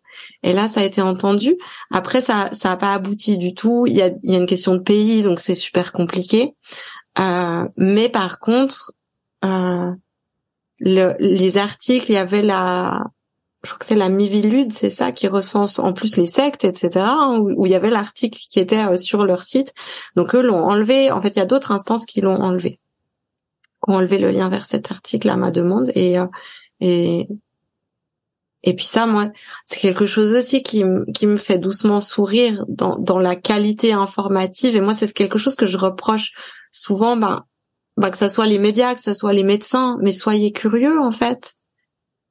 Euh, et, c'était ça, c'était de me dire, mais en fait, ils ont même pas regardé les contenus de l'article, ils sont même pas renseignés, parce que dès le moment où j'envoie un mail en, en disant, sachant que ce matin, je suis allée déposer une plainte contre tel magazine, euh, et vous avez repartagé l'article sur votre site, j'avais un message dix minutes après, il n'y a pas de souci, on a enlevé votre nom. Donc il y a même pas de, de ouais, il y a même pas de conviction en fait derrière. Mm. Je crois qu'on est un peu des femmes de conviction. Et puis ça, ça me dérange de me dire ben en fait c'est pas. Oui. Mais mais après, pour en revenir plus à, quelque chose ben de qu'est-ce que ça a fait. Ben, je l'ai dit quand même. Là, on parle de guérison, mais moi sur mes réseaux, j'utilise plus ce mot. Mm. Euh, donc il y a quand même eu ce côté, ben je me lisse clairement le côté je remets en question mon activité, est-ce que j'ai vraiment envie d'accompagner, est-ce que j'ai vraiment envie, c'est quelque chose qui revient puis qui va revenir. Est-ce que j'ai vraiment envie de ça? Non. Donc euh, donc oui, ouais, il y a tous ces questionnements là qui sont là. Est-ce que ça en vaut vraiment la peine? Euh, Oui, personnellement. dans ce que tu dis, je me suis dit que ça faisait écho, je pense, à deux choses que tu as évoquées précédemment. C'est le fait de poser des limites et de dire bah ça c'est pas ok et euh, non et aussi ce que tu évoquais sur le fait de vivre en paix et euh, tu vois de, de, ne pas être dans la polémique et personnellement je trouve que tu vois c'est un comment dire c'est une euh, un équilibre qui est pas forcément évident à trouver c'est à la fois d'être dans la vérité finalement et d'incarner la vérité mmh. et de se dire bah voilà euh, en fait si euh, guérison c'est le mot juste pour moi bah je l'utilise et en même temps de se dire bah je vais pas non plus aller me faire mal tu vois Exactement. à me prendre des coups ouais. et, euh, et, je trouve que voilà c'est euh, vraiment un comment dire un processus je trouve à la fois de lâcher prise finalement sur le regard extérieur et euh, le, le, crédit qu'on lui donne et en même temps de se dire voilà il y a peut-être des combats qui sont pas des combats justes pour moi. C'est ça, j'ai pas pour moi c'est pas fondamental de faire reconnaître le mot guérison. Donc c'est pour ça que je lâche. Par contre, c'est vrai que si on vient me chercher, j'ai envie de dire on va me trouver. Et là, je, vais répondre, je vais poser mes limites et je vais je vais me défendre et je vais affirmer mon point de vue. Euh, et, et j'aurais pas peur de le faire, ça c'est clair. Il y a quelque chose aussi de très fort qui s'est passé avant que bah, que j'aille au poste de police. C'est vrai que je me suis un peu fait une bulle en me disant bah sois prête à, à, à ce que ça soit pas reçu, puis c'est ok. L'important c'est la démarche c'est que tu as fait cette démarche pour toi. Et puis c'est ok. Puis ce qui sera reçu ou pas, on s'en fout. Donc j'y suis vraiment allée, allée comme ça. Mais aussi il y a quelque chose de très fort qui est venu, c'est de me dire mais en fait ça fait monter une peur qui est assez incroyable et j'ai vraiment dû me dire mais là personne va te brûler, personne va te mettre en prison. Là, ce, magazine, mais en fait dans deux jours plus personne n'en parle. Et euh, et c'était ça. Mais mais par contre ce ben les émotions elles sont là, le mal il est fait en fait. Mmh. Oui c'est euh, enfin moi tu vois je sais que euh, je travaille là-dessus de la manière suivante. C'est, euh, tu sais, j'appelle ça des, triggers, des déclencheurs. C'est en effet quand il y a un événement, alors après, euh, voilà, euh, qui peut émaner d'intentions pas très positives, voire toxiques. Mais c'est en effet, on n'a pas forcément prise du coup sur cet événement en tant que tel, mais c'est toute la réverbération et tout le grand bazar de peur intérieure que ça suscite. Là, du coup, je me dis à chaque fois, c'est le cadeau caché dans l'épisode désagréable, c'est que derrière, ça permet d'accéder à des bah du discernement interne qui est qui est plus fort tu vois sur euh, qu'est-ce que je veux qu'est-ce que je veux continuer à dire comment est-ce que je me positionne euh, est-ce que cette peur euh, elle est réelle est-ce que voilà j'ai le moyen de ne pas être dans cet espace de peur et continuer à à créer en me protégeant. Enfin je trouve que là ça ça ça donne du des matériaux on va dire créatifs intéressants. Ça donne oui ça donne des matériaux créatifs parce que c'est vrai que ça m'a vraiment fait me poser avec comment je transmets, qu'est-ce que je transmets, qu'est-ce que je propose, à qui je propose. Et c'était aussi super intéressant parce que tu vois, je me suis dit, ben, je revenais d'un pays qui est hyper ancrant, en fait. J'étais en mode, euh, qu'est-ce qu'on me fait là? Et puis, j'avais quelque chose qui était en train de monter, c'était euh, une forme de ras-le-bol d'un certain modèle de spiritualité qu'on voit éclore partout, qui pour moi prend trop de place, qui n'est pas forcément sain. Et euh, puis et c'était assez drôle parce que je m'étais posé ces questions-là un petit peu avant de est-ce que finalement ben mes croyances, ma personnalité, ce qui m'appelle, ben ce serait pas quelque chose à vivre pour moi? Et puis mes transmissions par rapport ben, au chemin avec l'endométriose, ça pourrait pas être quelque chose de plus simple. Est-ce que finalement, j'avais vraiment eu, mais c'était les deux semaines avant, de se dire, ben, est-ce que c'est pas plus important euh, de parler de choses plus simples, d'alimentation, de mouvement, du corps, de yoga, de pour que le message il soit accessible à plus de monde plutôt que de partir dans euh, les archétypes du féminin, les euh, les différentes blessures, le transgénérationnel, etc. Puis avec aussi ben, de me dire mais en fait euh, oui alors je m'informe de tout, euh, je fais des formations sur tout mais mais je peux pas tout repartager non plus et je suis pas professionnelle en tout, enfin experte en tout. Donc il y avait un moment où je me suis dit mais je crois que j'ai envie que ça soit plus simple et c'est arrivé à ce moment-là. Et euh, et puis il y, a eu un petit truc un peu ben non en fait je suis pas d'accord qu'on me fasse taire sur des choses qui que que je pense et, et etc. Mais qui me disait ben je pense que oui. Ben, déjà, on est plus facilement attaquable quand on est dans du plus subtil, parce qu'il n'y a pas de preuves, il n'y a pas de voilà. Donc, euh, donc il y a ça. Hum. et puis, euh, et puis une autre chose. Par contre, ben il y a tout, tout ce phénomène d'attaque, qu'est-ce que ça fait à soi dans, dans notre message et la diffusion de notre message et comment on l'atténue. Mais il y a une réalité aussi. Moi, depuis cette histoire-là, euh, mes vues sur les réseaux, c'est une catastrophe, vraiment. Et ça, c'est un autre niveau. Je sais pas par quel, parce que ça, euh, ça m'intéresse pas forcément de comprendre comment ça marche, tous ces algorithmes et, tout ça. Mais alors, je sais que qu'il y a quand même eu quelque chose. Et qu'il y a dans le monde de l'endométriose, je, je, je suis beaucoup, beaucoup moins visible. Alors, je me suis aussi distancée un petit peu, mais il y a quand même euh, quelque chose qui est là. Donc je pense que ben c'est pas de la paranoïa cette histoire de sorcière. Clairement, c'est déjà une histoire qui est encore récente dans notre société. Et et puis ben on nous fait taire soit en nous faisant peur, soit parce qu'il y a des moyens de qu'on soit pas entendu aussi. Mmh. Ouais. Et euh, du coup, pour rebondir sur ce que tu dis, c'est vraiment une question euh, totalement exploratoire. En fait, en t'écoutant, euh, je me suis dit, est-ce que, euh, c'est, enfin, excuse-moi, ça fait un peu lien avec une des dernières questions que j'avais envie de te poser, c'était sur la, la suite de En douceur. Et euh, je me suis dit, comme tu disais, voilà, ça me fait prendre aussi bah, des distances par rapport, euh, tu vois, euh, au monde de l'endométriose, par rapport à certains discours, etc. une des questions que je me suis posée en, en, regardant ton monde, en regardant tout ce que tu fais, c'est si à terme, finalement, tu n'aurais pas plus un discours qui est centré autour bah, du la santé et du bien-être du féminin et du rayonnement finalement euh, euh, du féminin pas forcément lié à une pathologie en tant que telle, mais plus comme euh, finalement le monde global que, que tu crées, qui est bah voilà cette cette douceur, cette puissance, ce rayonnement du féminin à travers des choses qui sont très physiques, très physiologiques, et des mmh. choses qui sont plus subtiles, comme tu le dis, voilà, soit psychologiques, soit énergétiques. voilà le sens de je sais pas si ma question est claire, mais euh... c'est clair, mais j'en ai pas envie parce que tout ce que je vois me, ça me donne la nausée en fait. Euh, vraiment, en fait, moi j'ai l'impression de voir un dégueulis de féminin partout. Hmm. correspond pas à l'image que je me fais du féminin.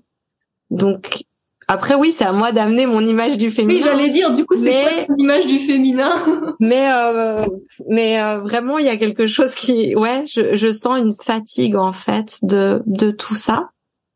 Donc je sais pas. Pour moi, j'ai vraiment là, ce qui est vraiment là, c'est c'est de revenir à la lenteur, à la simplicité. Mm-hmm. Et mais avec plein de choses en fait. C'est c'est euh, parce que je l'ai fait hein, d'explorer tous les workshops possibles et imaginables sur le féminin, de, de formation, de tout, et ça m'a été vraiment utile. Vraiment, ça ça m'a fait cheminer. Mais euh, mais finalement, euh, on prend pas le temps en fait. On court d'une guérison à l'autre, j'ai envie de dire. Et euh, alors qu'il n'y a pas à courir en fait, ça se fait dans des toutes petites choses simples. Et, euh, et pour moi, c'est plus ça. Ouais. Oui, c'est finalement passer par la simplicité de choses quotidiennes pour euh, atteindre et vivre. Exactement. Ouais. Ouais. Après, c'est vrai que pour moi, tout ce que je propose quand tu parles de puissance féminine, que tu parles de de, de plus subtil, ben c'est quelque chose que j'ai envie de continuer à proposer euh, dans ben dans les retraites, les voyages que je propose. Mm. Donc c'est ben des femmes qui viennent, mais c'est pas accessible à, à, tout le monde euh, euh, tout le temps. C'est peut-être une manière de se protéger aussi, hein, de de de pas afficher partout. Et puis euh, et puis je dirais ben, dans les cours de yin yoga que je propose, parce que je suis convaincue de l'aspect euh, ben, des bienfaits de cette pratique euh, sur le corps, clairement, avec l'aspect fonctionnel, mais aussi énergétique, euh, de ce silence et puis de ralentir et d'être dans l'immobilité, de, de vraiment, ben, on dit le yin yoga, le yin c'est le féminin, donc de revenir dans le féminin. Et puis je sais que dans ces espaces-là, je, je guide avec la parole qu'il y a plein de messages qui sont transmis et et c'est un peu dans ces espaces-là que je, je m'amuse avec ça et que je bah, que je suis connectée à, mes ressentis et puis aux besoins de l'autre ou dans les accompagnements individuels. Mais là, pour moi, c'est pas encore clair la suite pour en douceur. Mm-hmm. C'est c'est un et ça fait deux trois ans hein, déjà que c'est c'est pas clair pour moi. Ouais. Mais bah, je pense que c'est pas évident de de quand on est dans ces processus de création, on évolue, on change, donc ça nous suit. Donc en fait, moi j'ai l'impression que chaque fois je me dis ah ben maintenant c'est ça, puis après il y a d'autres choses qui viennent s'ajouter qui font que ça se transforme. Et euh... je suis complètement d'accord avec ton ressenti et il me parle beaucoup. Tu vois, moi je le dis comme ça, c'est pour moi créer son œuvre, euh, c'est avancer en permanence dans le noir. mais c'est un petit peu ça. Mais il y a une partie de moi maintenant qui me dit ben il y a quand même un aspect professionnel. Est-ce que ben dans le professionnel, est-ce que c'est quitter ce j'avance dans le noir puis avoir plus de clarté, avoir une base claire? Et puis moi, je continue de mon côté à avancer dans le noir sans embarquer euh, tout le monde. Mais après, c'est ça qui qui fait que ben j'ai rencontré des personnes extraordinaires, qu'il y a une belle communauté. C'est parce que ben je partage à chaque fois ce que je vis, ce que je ressens, ce qui des découvertes. Et euh, ouais. Oui, et je trouve que c'est pareil, tu vois, dans le côté euh, alliance des paradoxes, et euh, je trouve que c'est pas toujours évident. C'est à la fois d'accepter que euh, du coup dans ce type d'entrepreneuriat qui est très particulier, il y a un mélange de structuration et, et de chaos en fait. Enfin, mhm. c'est euh, parce que du coup ma, ma conviction c'est que quand on a ce profil-là, voilà que j'appelle disruptif, en fait on ne peut pas rester un tenté euh, au même endroit avec un tenté qui va durer pour toute la vie. En fait, on, on meurt de l'intérieur. On a besoin de se dire bah voilà, euh, c'est quoi la prochaine étape? Tiens, il y a ça qui m'intéresse. Tiens, j'ai envie d'aller explorer ça. Et c'est ce qui fait aussi de mon point de vue qu'on se sent vivant en fait. Et en même temps, bah, c'est d'accepter que du coup, bah, d'une certaine manière, il y aura toujours une forme bah, de, de mouvement en fait dans dans l'œuvre que l'on crée et du coup le business model qui est adossé à cette œuvre. Moi, tu vois, euh, si on m'avait dit il y a trois ans que j'en serais là aujourd'hui, franchement, j'aurais ri au nez de mon interlocuteur, tu vois, quand j'ai commencé à faire ce que je fais parce que j'en avais pas la moindre idée, tu vois. Mais mhm. en même temps, c'est parce que j'ai accepté de suivre, du coup, euh, toujours un peu dans le noir, des envies, des idées qui faisaient un peu euh, pas forcément sens, en me disant, bah en fait, euh, si je suis mon processus créatif, j'ai envie d'aller par là, donc allons-y, mhm. on verra bien. Et c'est vrai que je trouve qu'il y a une, comment dire, un art progressif de devenir confortable dans cet inconfort, en fait, confortable dans ce chaos plutôt, tu vois. Mhm. Parce que l'inconfort, c'est, c'est la peur liée au fait de vivre en partie dans du chaos tout le temps, quoi. C'est ça. Mais après, comme tu le dis, je crois que il y a un moment quand on a toujours été un petit peu là-dedans, c'est que ça fait partie de nous et, euh, et c'est juste de l'accepter et puis de fonctionner, de continuer à fonctionner comme ça. Oui, oui, oui, parce que pour avoir, en tout cas, à titre personnel, essayé de ne pas fonctionner comme ça, par me faire mal, euh, je me suis pas créé grand chose de plus, tu vois, ça ne m'a pas rendu euh, ni plus équilibré euh, ni mieux dans, dans ma vie. Du coup, on arrive à la fin de notre échange. Donc déjà, je te remercie très chaleureusement pour pour le temps qu'on a passé ensemble. Quel serait le, le mot de la fin que tu aurais envie de poser? De faire un pas, j'ai envie de dire. Ouais. Et puis ça va bien avec ce que tu viens de dire, juste faire un pas de, de, ouais. Quelle que soit la direction, enfin, quand on a une envie, quand il y a, y a, qu'on a envie que ça change. On a beaucoup parlé d'endométriose, donc on peut reprendre ça, mais quand on a envie que ça change, d'avoir moins mal, de, que notre vie change, ben, de faire un pas dans une direction, en fait, puis les pas suivants suivront mais, euh, mais vraiment de faire un pas. Bah écoute, merci beaucoup Peggy euh, pour cet échange. Merci à toi aussi. Voilà ce que je retiens de mon échange avec Peggy. Peggy a créé son œuvre à partir de sa propre expérience de retour à la santé. Elle a été son propre cobaye, son propre terrain d'expérimentation et de transformation. Et ça n'est que dans un second temps que l'idée d'accompagner d'autres femmes sur ce chemin a germé.